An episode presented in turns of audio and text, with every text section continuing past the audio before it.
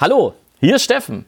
Ich begrüße dich ganz herzlich hier auf Instagram und natürlich auch in meinem Podcast und sende dir schöne Grüße aus der Elsteraue.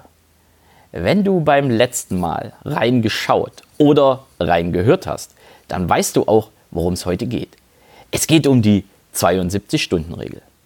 Doch vorher, vorher sage ich einfach nochmal Danke, danke für das tolle Feedback zu meinem allerersten Video hier bei Instagram.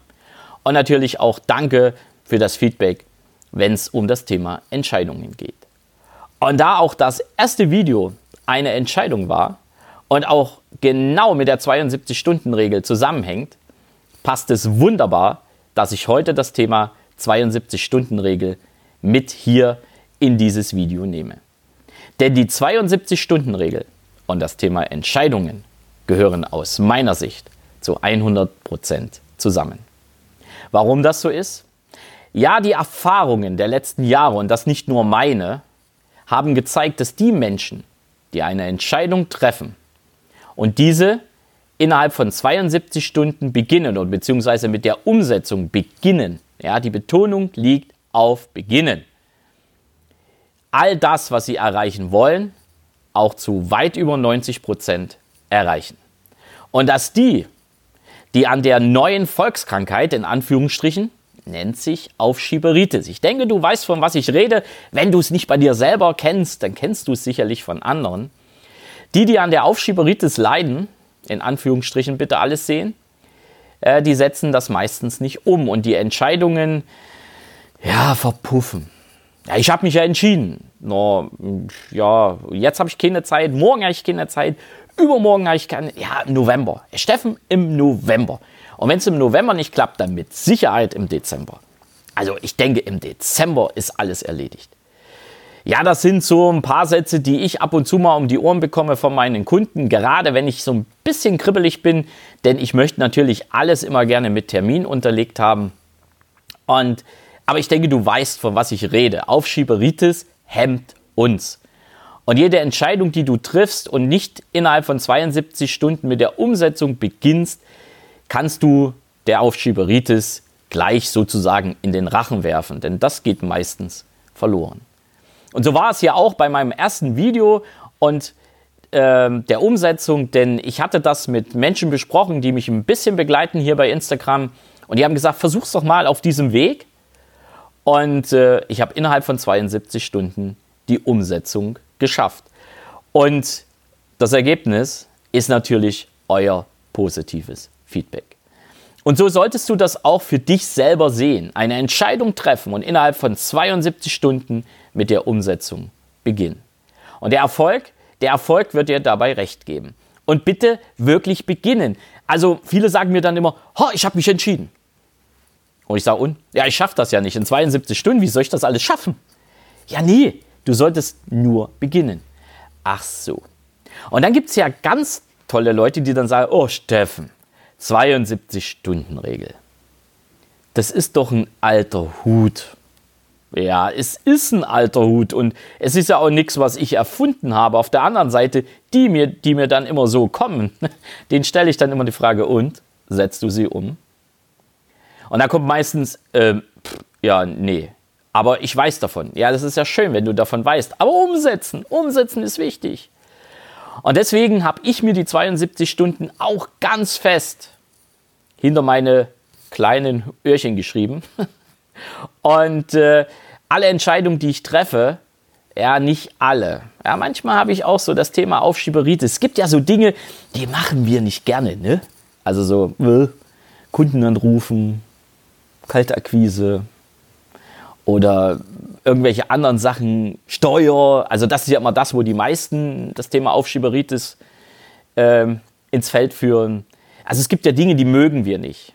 Und wenn wir uns jetzt entscheiden, oh, wir machen das jetzt, wir rufen unsere Kunden an oder wir machen jetzt unsere Steuer, wie oft verschieben wir das? Und ich habe mir einfach auf die Fahnen geschrieben, mehr und mehr immer an dieser 72 Stunden Fest, Regel festzuhalten und habe festgestellt, hey, es geht vieles leichter. Und es geht auch vieles einfacher. Und vor allen Dingen, ja, auch diese 72-Stunden-Regel, also zu beginnen, ja, anzufangen, das ist ja auch eine Entscheidung, die befreit und sogar sehr stark befreit, denn wir haben ja gerade bei Dingen, die uns so na, nicht gefallen, immer so ein blödes Bauchgefühl. Ne? Und wenn wir dann sagen, hey, wir beginnen jetzt 72 Stunden, ich habe 72 Stunden damit zu beginnen, dann habe ich auch einen Leitfaden, dann habe ich auch meine Leitplanke, um meine Ziele zu erreichen. Denn Entscheidungen haben ja auch viel mit Zielen zu tun und wenn ich nicht in die Umsetzung komme, boah, dann wird es nie. Und genau das gebe ich dir heute mit auf den Weg. Nimm das einfach mal mit in diesen Donnerstag, nimm das auch mit in das Wochenende und in dein zukünftiges Leben. Und wir können auch gerne hier über Instagram darüber diskutieren. Denn ich möchte ja wissen, nutzt du die 72-Stunden-Regel? Ja? Was machst du nach Entscheidungen? Wann beginnst du? Oder hast du auch mit Aufschieberitis zu kämpfen? Ja, lass uns ehrlich darüber reden. Auch ich bin nicht perfekt und mich hierher zu setzen und sagen, ich mache alles in 72 Stunden, wäre ja auch falsch und kann ich nicht. Denn auch ich weiß, wie es ist, Dinge zu tun, die wir nicht mögen. Und doch hilft uns die 72-Stunden-Regel dabei. Und jetzt mal noch ein kleiner Tipp an unsere Verkäufer da draußen. Ich mag verkaufen. Ich selber bezeichne mich auch als Verkäufer und ich bin auch als Verkäufer öfters unterwegs. Und nun gibt es da ja viele, die einen Angebot machen, die ein Angebot verschicken, die, die ja Kunden auch akquirieren und sagen, oh, ich habe so viele Angebote draußen, das muss erfolgreich werden. Was passiert denn, wenn ein Kunde sich nicht innerhalb von 72 Stunden entscheidet? Meistens nichts. Das heißt, das sind alles Hoffnungsträger, die da draußen sind, hoffnungsvolle Angebote, die am Ende nichts bringen, außer Enttäuschung. Und deswegen auch für dich der Tipp. Wenn du mit einem Kunden sprichst und der sich aus welchen Gründen auch immer gerade nicht für dein Angebot entscheidet, dann gib ihm 72 Stunden. Und sag ihm das auch. Gib ihm die 72 Stunden vor und sage, in 72 Stunden dürfen Sie sich entscheiden. Denn was passiert in 72 Stunden, was heute nicht passiert ist? Ja, was ändert sich daran? Und wenn er sich nicht innerhalb von 72 Stunden bei dir meldet, dann ruf ihn an. Auch das macht mit dem Kunden fest. Setz ihm Termine. Sag, wann rufen Sie an? Am Montag 15 Uhr. Mach mit deinen Kunden Termine. Und dann, wenn er nicht anruft 15 Uhr, dann hast du immer einen Grund, dich zu melden. Und das sieht auch nicht aus wie eine Bittstellerei.